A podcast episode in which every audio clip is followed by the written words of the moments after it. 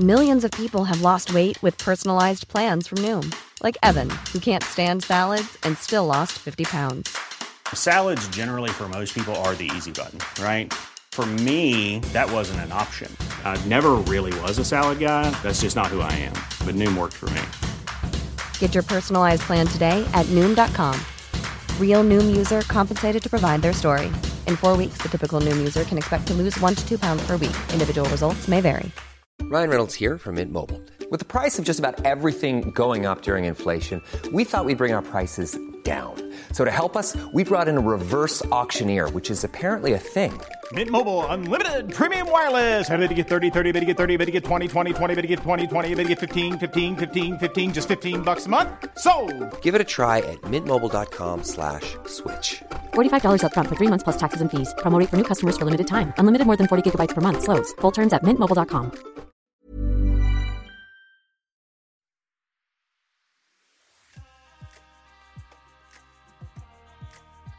Hello and welcome to Condensed Histories, the podcast that takes pop culture and reveals the real history underneath.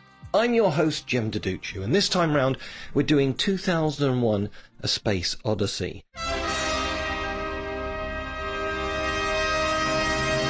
Which is a really interesting one to do because in it, it talks about history, well, prehistory, and also it made history, and technically it is inadvertently about history, and also it's part of film history. So it is just one of these cornerstone movies which so much has been said and written about it, but I'm going to look at it at a slightly different way. I'm pretty sure that almost everything I have said has been said at some point with somebody else, but probably it's not all been in the same documentary because, like I say, the history stuff probably isn't being talked about as much. So if you don't know what 2001 A Space Odyssey directed by Stanley Kubrick, which came out in 1968, is the answer is it's complicated. Well, obviously, it's a film. But the interesting thing is, the idea was created by Arthur C. Clarke. He'd written a short story which had got Stanley Kubrick thinking, and the two of them actually collaborated on the screenplay so that when the movie came out, the book written by Arthur C. Clarke also came out, which helped fill in some of the blanks. And indeed, something that a lot of people don't realize is that 2001 A Space Odyssey is the first of multiple books that Clarke wrote about this story. The next one was called 2010, which was turned into a movie in the 1980s. It was largely pillared by people, and indeed, I've seen an interview with the director who spoke to Stanley Kubrick and said, I'm not as good a director as you. I can't make 2001 again. And Kubrick came up with a very reasonable suggestion going, make it your own thing. Don't try and do this again. It's a bit of a one off. Just take the story in the direction and the tone that you want it to do. And that's a brilliant suggestion. Thank you very much. But there's also, I think, 2069. There may be another one in there somewhere, but their last one was 3001. So there are quite a few books about this if you like this sort of thing. Where to start with this? Because where to start in the movie, they, they had problems with that. Where do I begin?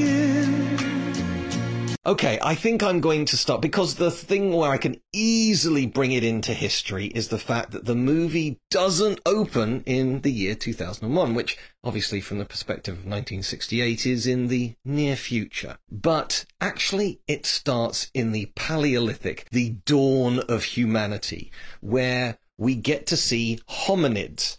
Now, what's a hominid? Hominids are ape-like humans or human-like apes. They are pre Homo sapiens, which is the species that we all are. We are probably going back two million years to the Great Rift Valley in Africa. What Kubrick is showing there is the dawn of humanity and things like the use of tools. Now, I am going to go into that in a lot more depth at the back end of this podcast, but first things first, it's just amazing. You're not sure what's going on. It's like, hang on, I've paid my money to see a science fiction movie and there's basically all these ape men whooping around a water gully. What's going on here? Hello, hello, hello. What's all this then? And I wasn't the only person to think that because apparently it was highly controversial. Allegedly, in the opening night at this sort of like the big red carpet event, more than a hundred people left the cinema, and Rock Hudson, a famous movie star of that time, allegedly was overheard saying, "What the hell was that all about?" And Arthur C. Clarke has said, has been on record saying, if we answered too many of the questions in this movie, we haven't done our job. And the other one, I'm going to do a draw a dotted line here. 2001 A Space Odyssey, actually, when it first, first was released, it was a bit of a flop. It was just such hard sci-fi. It was such intelligent science fiction compared to anything else. Don't forget, this came out nine years before Star Wars did. So people were used to things like Bing Crosby and Bob Hope doing gags in spaceships as they go to Mars, or, you know, real B movie fodder with robots and laser guns and a guy standing there clearly in a gorilla suit that's sprayed green with a horn on his head and he's meant to be an alien. It was all a bit shonky, to be honest. I assure you we're not mad. Dr. Phillips, in the course of his experiments, created some kind of living organism that kills. And we'll need a lot of help from you if this island is going to survive. And this was very intellectual and intelligent and philosophical by comparison. Open the pod bay doors, Hal. I'm sorry, Dave. I'm afraid I can't do that. What's the problem? I think you know what the problem is just as well as I do. Basically, people weren't ready for it. Now, technically, it didn't bomb at the box office. Like I said, initially it didn't do very well, but it's hard to actually pull all of this together. Look, do you know, I'll, I'll tell the story of actually the release of the movie and then we'll go on from there. The movie comes out. People don't really go and see it. However, some studios, some cinemas and movie theaters recognized that it was getting like late night screenings by these young counterculture kids, these sort of hippie types. And it stayed in the cinema, so it, it, didn't flop and had to be reintroduced. It just hung around and it gained this momentum with the counterculture. Why? Because talking amongst themselves, there is a sequence in the movie, very much towards the end, where it goes very, to use the term from the 60s, psychedelic. I will tell you where that comes and what, what happens in the movie. But the point is, there are all these bright colours and weird noises going on. So, if you were under the influence of various illegal narcotics, you would have a very fun time with that, or a very distressing time with that, depending on what your mood was. But lots of kids were basically doing that and you know what theaters don't care what kind of what you're doing in the theater provided it's not illegal. And if you've already taken your substances, you're not doing anything illegal, just sitting there watching a movie. And so, yeah, it was because of that, which was a completely inadvertent sales point of the movie. That is what led to the movie actually making money the first time round. And since then, it's been reappraised countless times and thought to be very, very impressive. The other thing, of course, that helped it was the year later we see man landing on the moon. It's one small step for man, one giant leap for mankind. And suddenly, 2001 Space Odyssey looks far less like science fiction and far more like science fact. And yes, that's going to lead me on to the next bit where I said, you know, how it's influenced history. Now, big sigh. There are some people out there that think that the moon landings were faked. I want this sent to Area 51 for study. But, sir, that's where we're building the fake moon landing set. Then we'll have to really land on the moon. The most recent research has shown about 20% of Americans think that it's been faked. Most people seem to think that Stanley Kubrick faked the footage. Why? This is the man who'd done Spartacus. And yeah, so that's is, is that something that definitely leads to the fake moon landings? No, it doesn't. But people had realized that he'd made a very realistic looking sci-fi movie the year before the moon landing. Now, the original idea of this fakery didn't come in until the 1970s by a guy who ended up self-publishing a book around it. I'm not going to give him any credence. Basically, he doesn't know what he was talking about. People say, oh, you know, he did work in rocket laboratories. Yeah, he did for like a couple of months. He had nothing to do with any of the high-tech stuff. He was not like one of the leading people in NASA. And every single one of his sources has either been debunked or never existed in the first place. It's garbage, okay? But once we got to the internet, the internet's not going to stop any kind of conspiracy theory from spreading. If anything, they come more so. You get everything from 9-11's an inside job to JFK was assassinated by pick someone. Well, come with us back to Dallas in November 63. Be a second gunman. The gunman behind the grassy knoll. You mean assassinate myself? Yeah, it'll drive the conspiracy nuts crazy, but they'll never figure it out. You know, there are endless theories on that one. And then we've got the moon landings as well. Those are perhaps three of the most common conspiracy theories out there. But there are some very, very important facts about why the moon landings actually happened. I won't go into all the technicalities, but here is a few really definitive ones.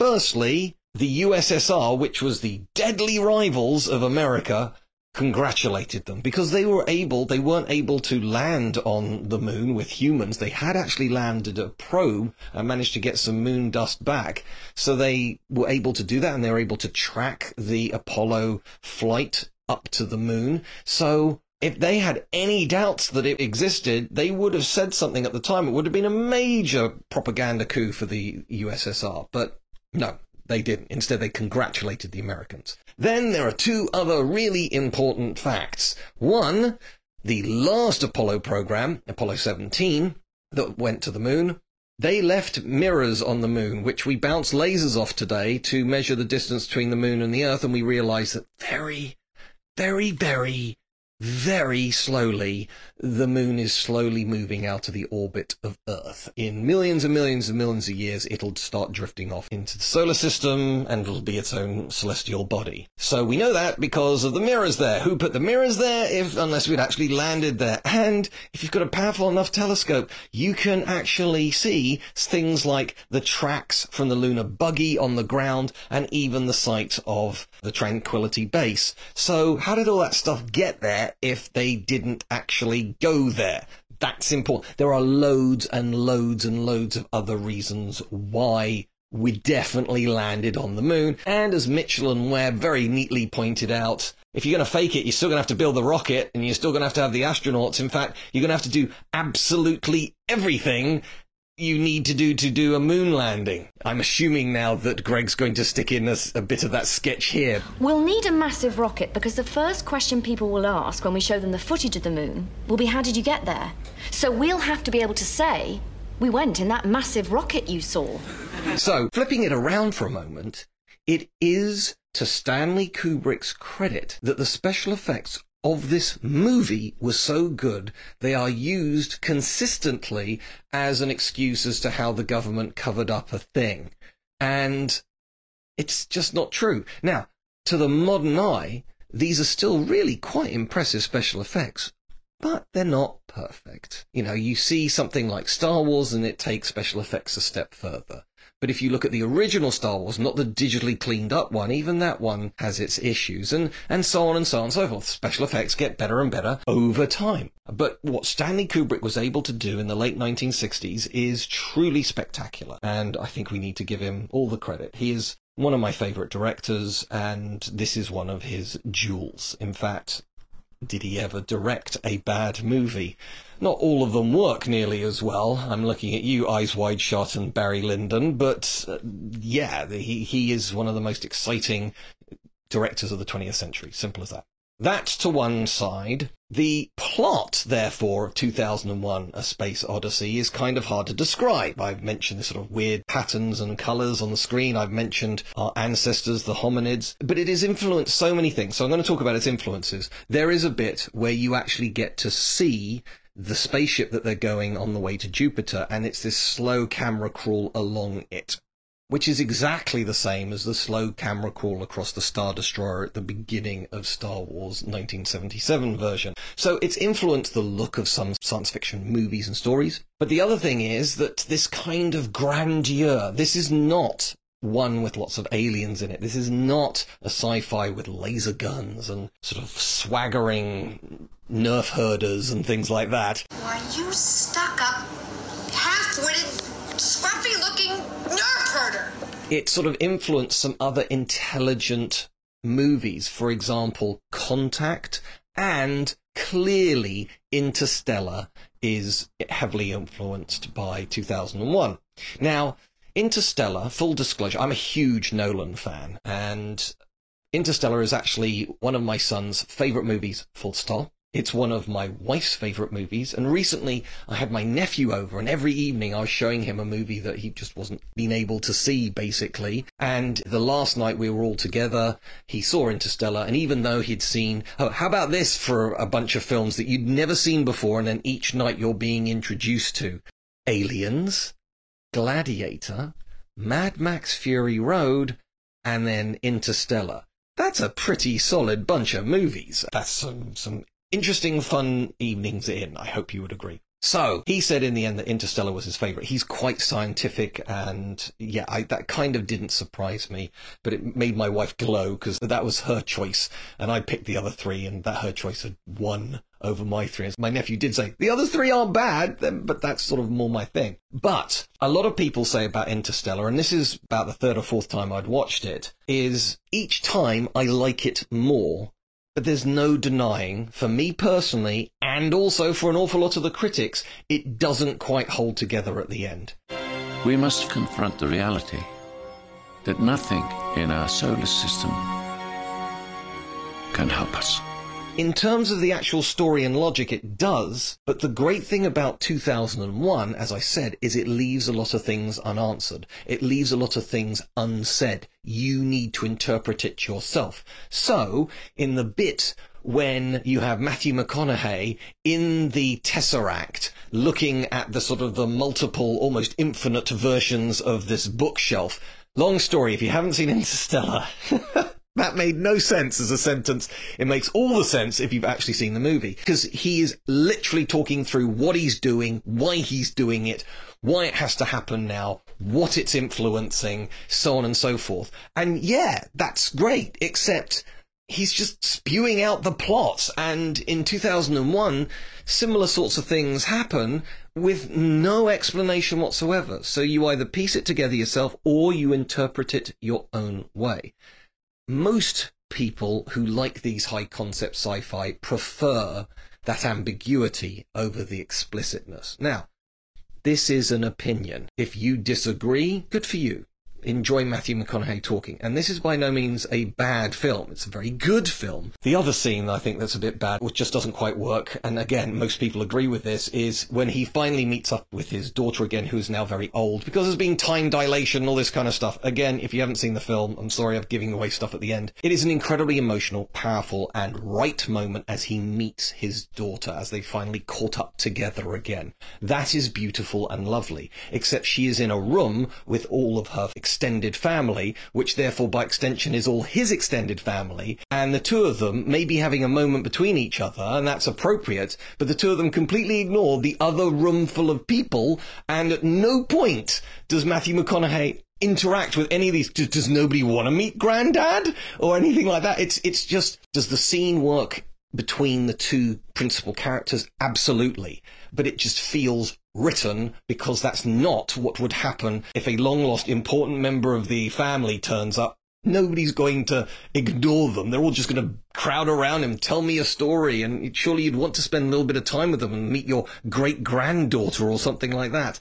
So anyway, it's those two scenes that basically damage what is a very mighty attempt at Christopher Nolan trying to stand up next to 2001 and maybe not quite succeeding, but certainly blow for blow, these two are titans of intelligent science fiction. So it does show you that nearly 50 years later, this film is still influencing sci-fi movies. That's how important it is. So it shows you that it's influencing movie history. It's influencing conspiracy history and being tied into the space race, which was never its plan. And also, it is trying to show us a little bit of history in and of itself, which, again, I just find really interesting and is incredibly ambitious for a movie from the 1960s. And again, it is also worth pointing out that, yes, Stanley Kubrick made some amazing films, but this was basically his first sci-fi film. And wow, what a what a great one. And and one of the signs why I think he's a great director, like Spielberg. I'm gonna say Spielberg is number one.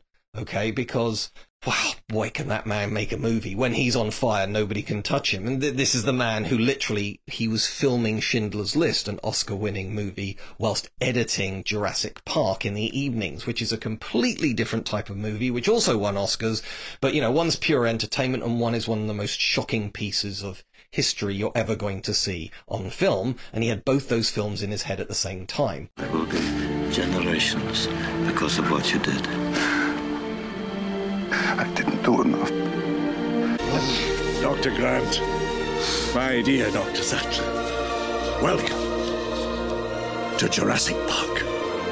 Kubrick, you know, you've got Spart. If you want sword and sandal epic, Spartacus. You want horror, Shining. You want a war movie, well, there's Paths of Glory, or there's Full Metal Jacket. You want sci-fi, there's 2001: A Space Odyssey. You know, there's almost like no genre he can't do, as it were. You, you want sort of satire, political satire, comedy, if you like. There's Doctor Strangelove. Just amazing what this man was able to create. So, with that in mind, we're now going to sort of transition into some of the history, but I'm pretty sure I'm going to be bringing up some other Kubrickian stuff as we go along. We interrupt our program to bring you this important message. This episode is sponsored by Dark Fantastic Mills. Dark Fantastic Mills produces scenery and terrain for tabletop role playing and battle games, things like Warhammer and Dungeons and Dragons, but there are many more out there. And what they do is they have a number of fantastical types of scenery. For example, they might have a ruined temple complex, they might have towers, and they have sci fi elements as well.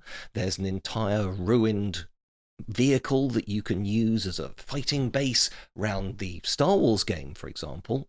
They've got lots of things, and you can find it all at darkfantasticmills.com. Or indeed, if you want to see generally what they're up to, it's dark underscore fantastic on Twitter.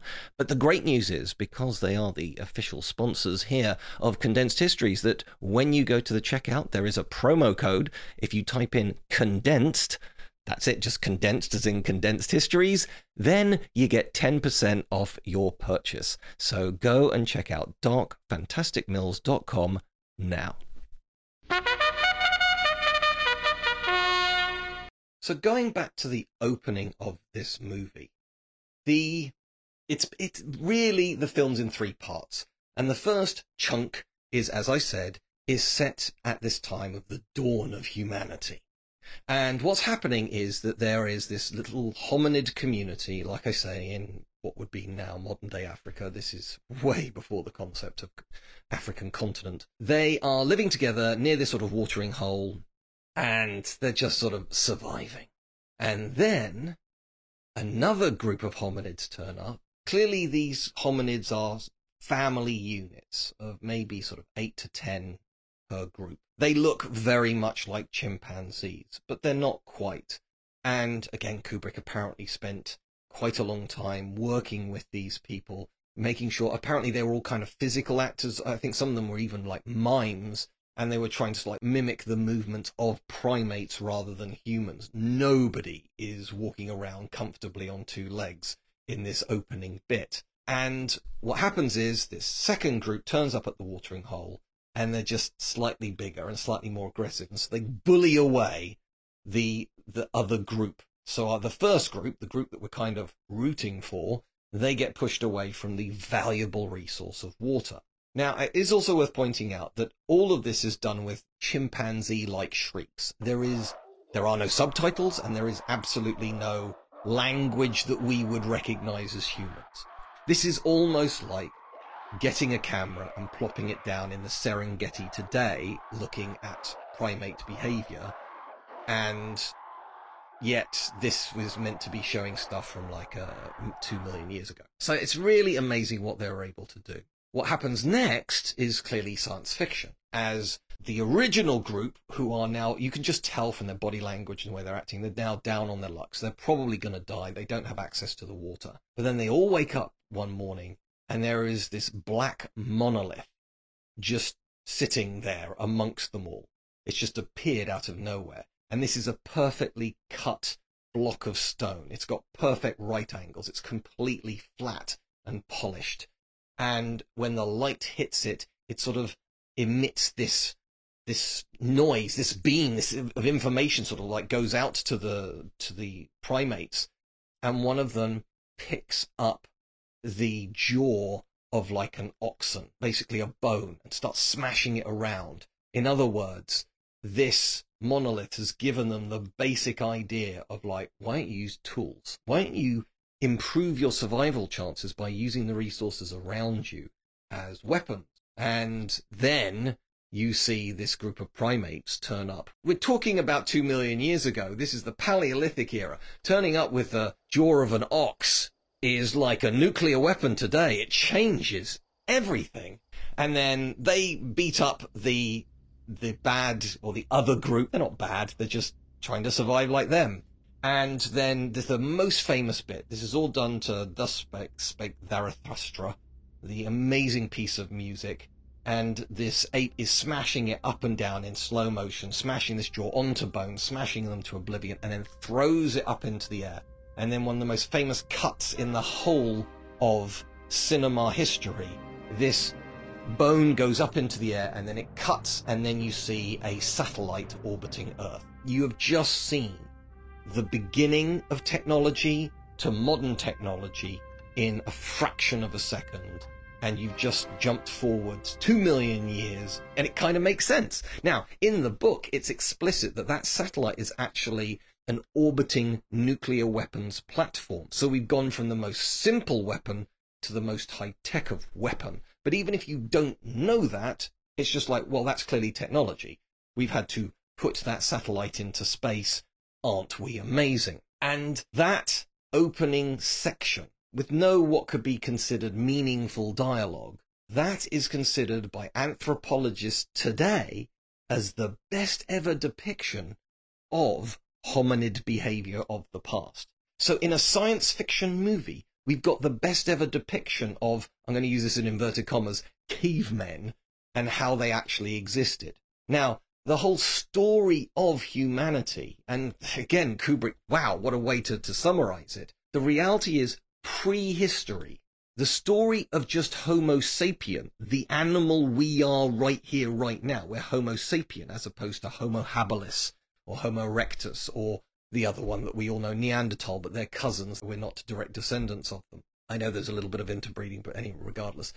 The point is that even with Homo sapien, there is more time spent as Homo sapien where we weren't writing than history.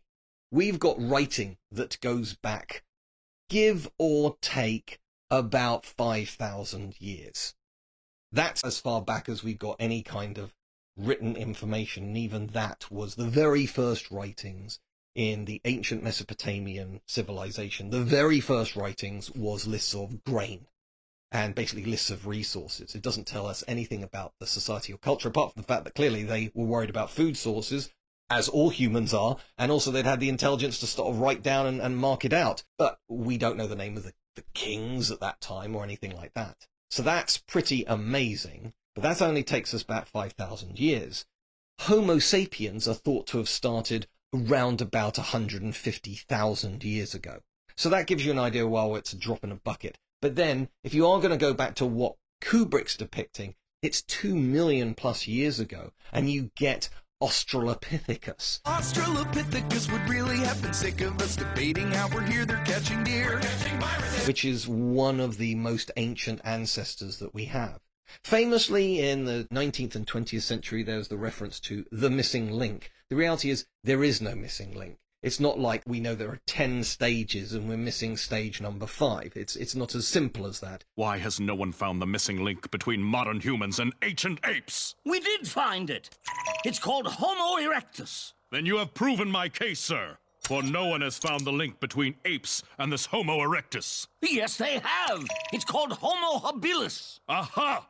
But no one has found the missing link between ape and the so-called Homo habilis. Yes, they have. It's called Australopithecus africanus. Oh! What we have are tiny fragments of remains of, like I- I've mentioned some of these things, like, you know, Australopithecus ramidus or Australopithecus heidelbergensis or Homo erectus or whatever. There are all these different ones as we go through time, and basically you can see the brain cavity gets bigger. We get more sturdy pelvises, which allow us to walk more upright, and so on and so forth. There are various changes to what was going on. And this is all beautifully summarized and shown in this movie. Then, of course, this is 2001, which today is whatever, 20 years in the past. So the question is, how much did they get right and how much did they get wrong? Well, undeniably, we don't have regular trips to the moon. Okay. Now, people have been to the moon, and it is interesting that basically the very last trip to the moon happened, I think, just before I was born. So I'm a whole generation where landing on the moon is history. And it didn't happen in my lifetime. Whereas if I talked to my parents, they were sitting there glued to their screens, seeing the remarkable footage of people walking on the moon for the first time and hearing Neil Armstrong's famous words. That was what was going on then, but Kubrick was kind of guessing this a year before. But I remember the first time I saw 2001 A Space Odyssey, there's a certain point where, okay, part one, it's all the hominids. Part two is a trip to the moon, where basically something's been discovered on the moon and we need to know what's going on. And so they find out eventually that there's been this excavation and they find one of those black monoliths on the moon again. And again, when the sun hits it, it emits this noise and everybody starts sort of like screaming. And then it cuts and we have this deep space mission heading to Jupiter because the signal was coming from the, the general area of Jupiter. And so, if you like, the most famous bit of 2001 is this later section where there they are on the spaceship and the spaceship is run by an intelligent AI called HAL, the HAL 9000, which each letter is one below IBM. Now that could well be a coincidence. You know, again, this is where we get into conspiracy territory, but you know, HAL 9000, it's, that's just his name with his one red eye. And Kubrick, when it came to writing them, there's a lot of writing on the fly on this movie is what I'm trying to say. And what happened was with Arthur C. Clarke and with Kubrick, they'd come up with more dialogue, but they just realized it was more interesting as they stripped away and stripped away the dialogue so that there are some scenes where it's not exactly silent cinema. There is an amazing soundtrack. And on that, Kubrick was editing the movie whilst listening to this classical music. And then when it came to putting in the music that he'd actually paid for for the movie, he showed it to a couple of people and they went, Oh, why, why did you drop the classical music? Like the Blue Danube. And it's like, what do you mean? I, I was just listening to that while I was editing it. So, well, it's better with that. So if you're wondering why you've got this waltz, which is a really old type of music, you know, it's kind of from the age of enlightenment, and yet it's being played as a spaceship docks with a space station. Well, the argument is, first of all, it's beautifully edited together to that music, but also there is this dance between the spaceship and the space station as they have to try and get into sync with each other. That is literally something that happens also in Interstellar as well, so again showing this sort of reference there. And also, another fact about Interstellar, Hans Zimmer did the music for it, and he said he was so fed up of people using strings to show sort of grandeur and sort of like having almost like an orchestra. He wanted a different sound. He wanted it to be kind of classical, but he was not just going to have, you know, the strings shrieking out to, to create a sense of, of epicness. And so instead he chose to use an organ, like a church organ. And it has this very distinctive soundtrack to Interstellar in the same way that 2001 has its own very distinctive soundtrack, which does use the strings for the record.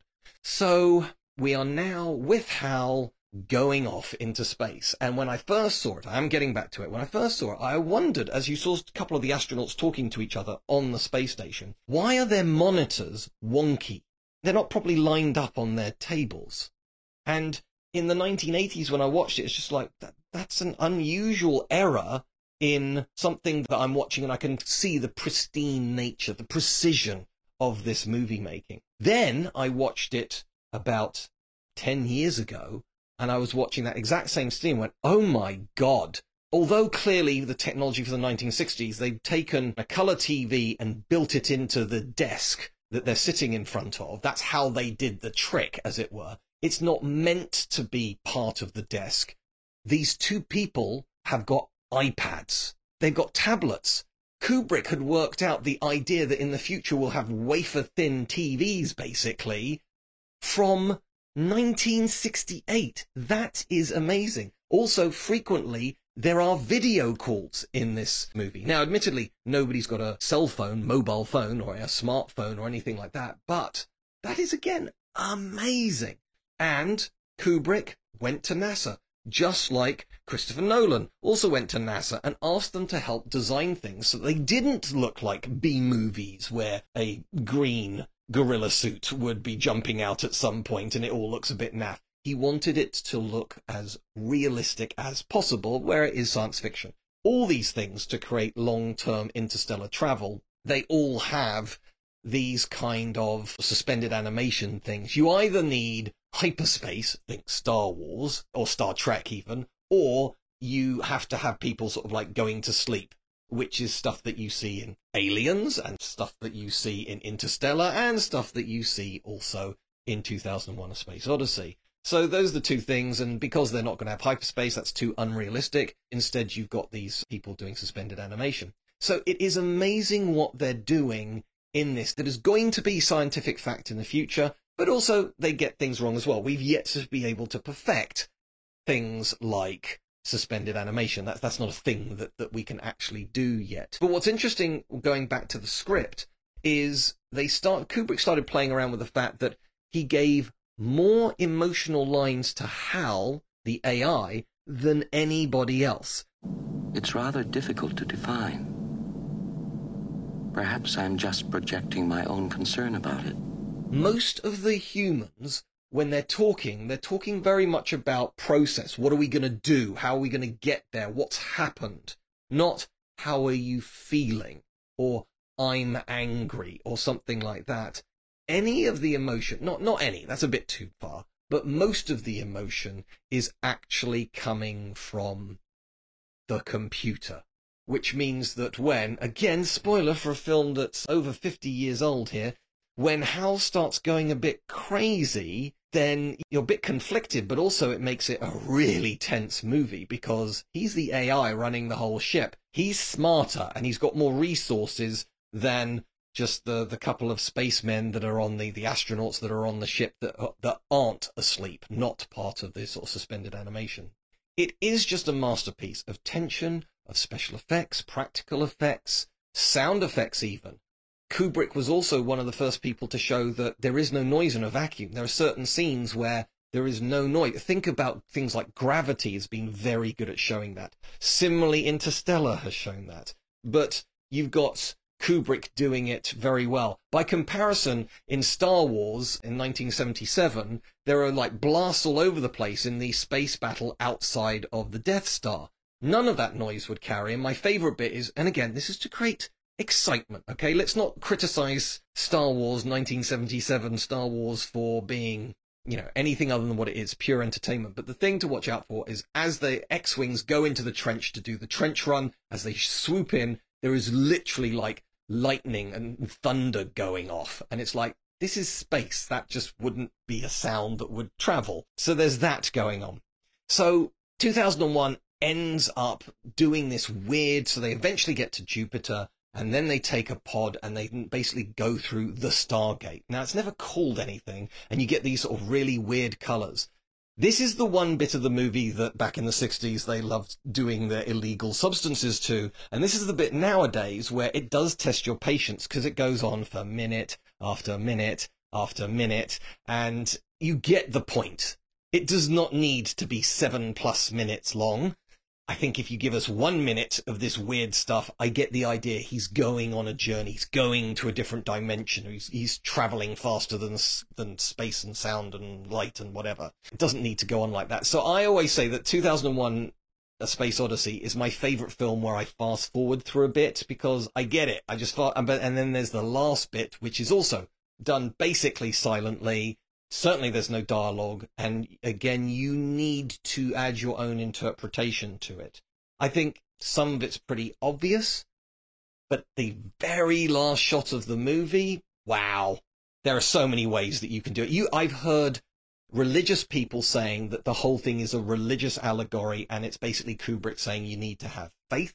And there are other people that i know who are atheists saying that it's absolutely an atheist allegory and it proves that you, whatever you do, you don't trust in something supernatural. It's all about science and how you can pull the polar opposite points from exactly the same movie shows you how enigmatic it is, which, if that sounds frustrating, I get that. I hear you. And we're back to the original reviews of the movie in 1968. But if you don't want to be spoon fed, if you like the sense of wonder, if it's been a long time since you've seen the film, or maybe this is one of these movies where you sat there and thought, everyone talks about it, I really do need to get around and watch it. Well, treat yourself, okay? It takes a while. It even has an intermission, it's that long, which again, for a 1960s film is really very rare, particularly for science fiction.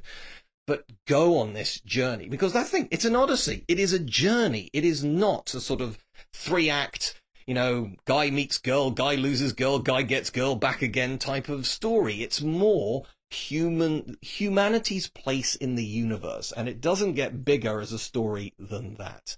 So, look, as always, please do the subscription stuff. Give us a review. It'd be great. Spread the word. Uh, you know, every Tuesday I tell everybody what the latest episode is on Twitter. I'm at Jem Duducu on Twitter. Please sort of shout out. That would be great and lovely and I, I love you. Thank you so much. But I would really encourage you that even if you've seen this film, this is one of these films where because it's got so many different things going on, I might have shown you things where you hadn't really noticed it, particularly things like the dialogue. Maybe you want to watch it again to, to check that out. If you've never seen it, boy, do I envy you because you're going to go on quite the journey. I'm sorry I've spoilt some of the beats, but really, it's the journey, not the destination on this one, okay? Trust me on that. And with that, I'm going to say thank you very much and another episode coming soon.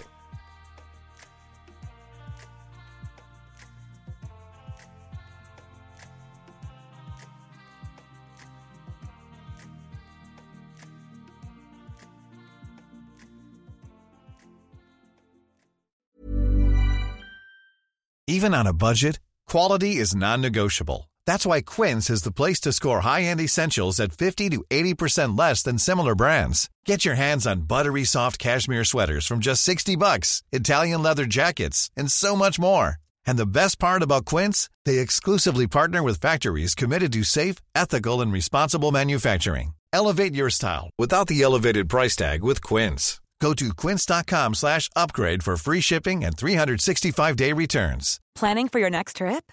Elevate your travel style with Quince. Quince has all the jet-setting essentials you'll want for your next getaway, like European linen, premium luggage options, buttery soft Italian leather bags, and so much more. And is all priced at 50 to 80% less than similar brands. Plus, Quince only works with factories that use safe and ethical manufacturing practices. Pack your bags with high-quality essentials you'll be wearing for vacations to come with Quince. Go to quince.com slash pack for free shipping and 365-day returns.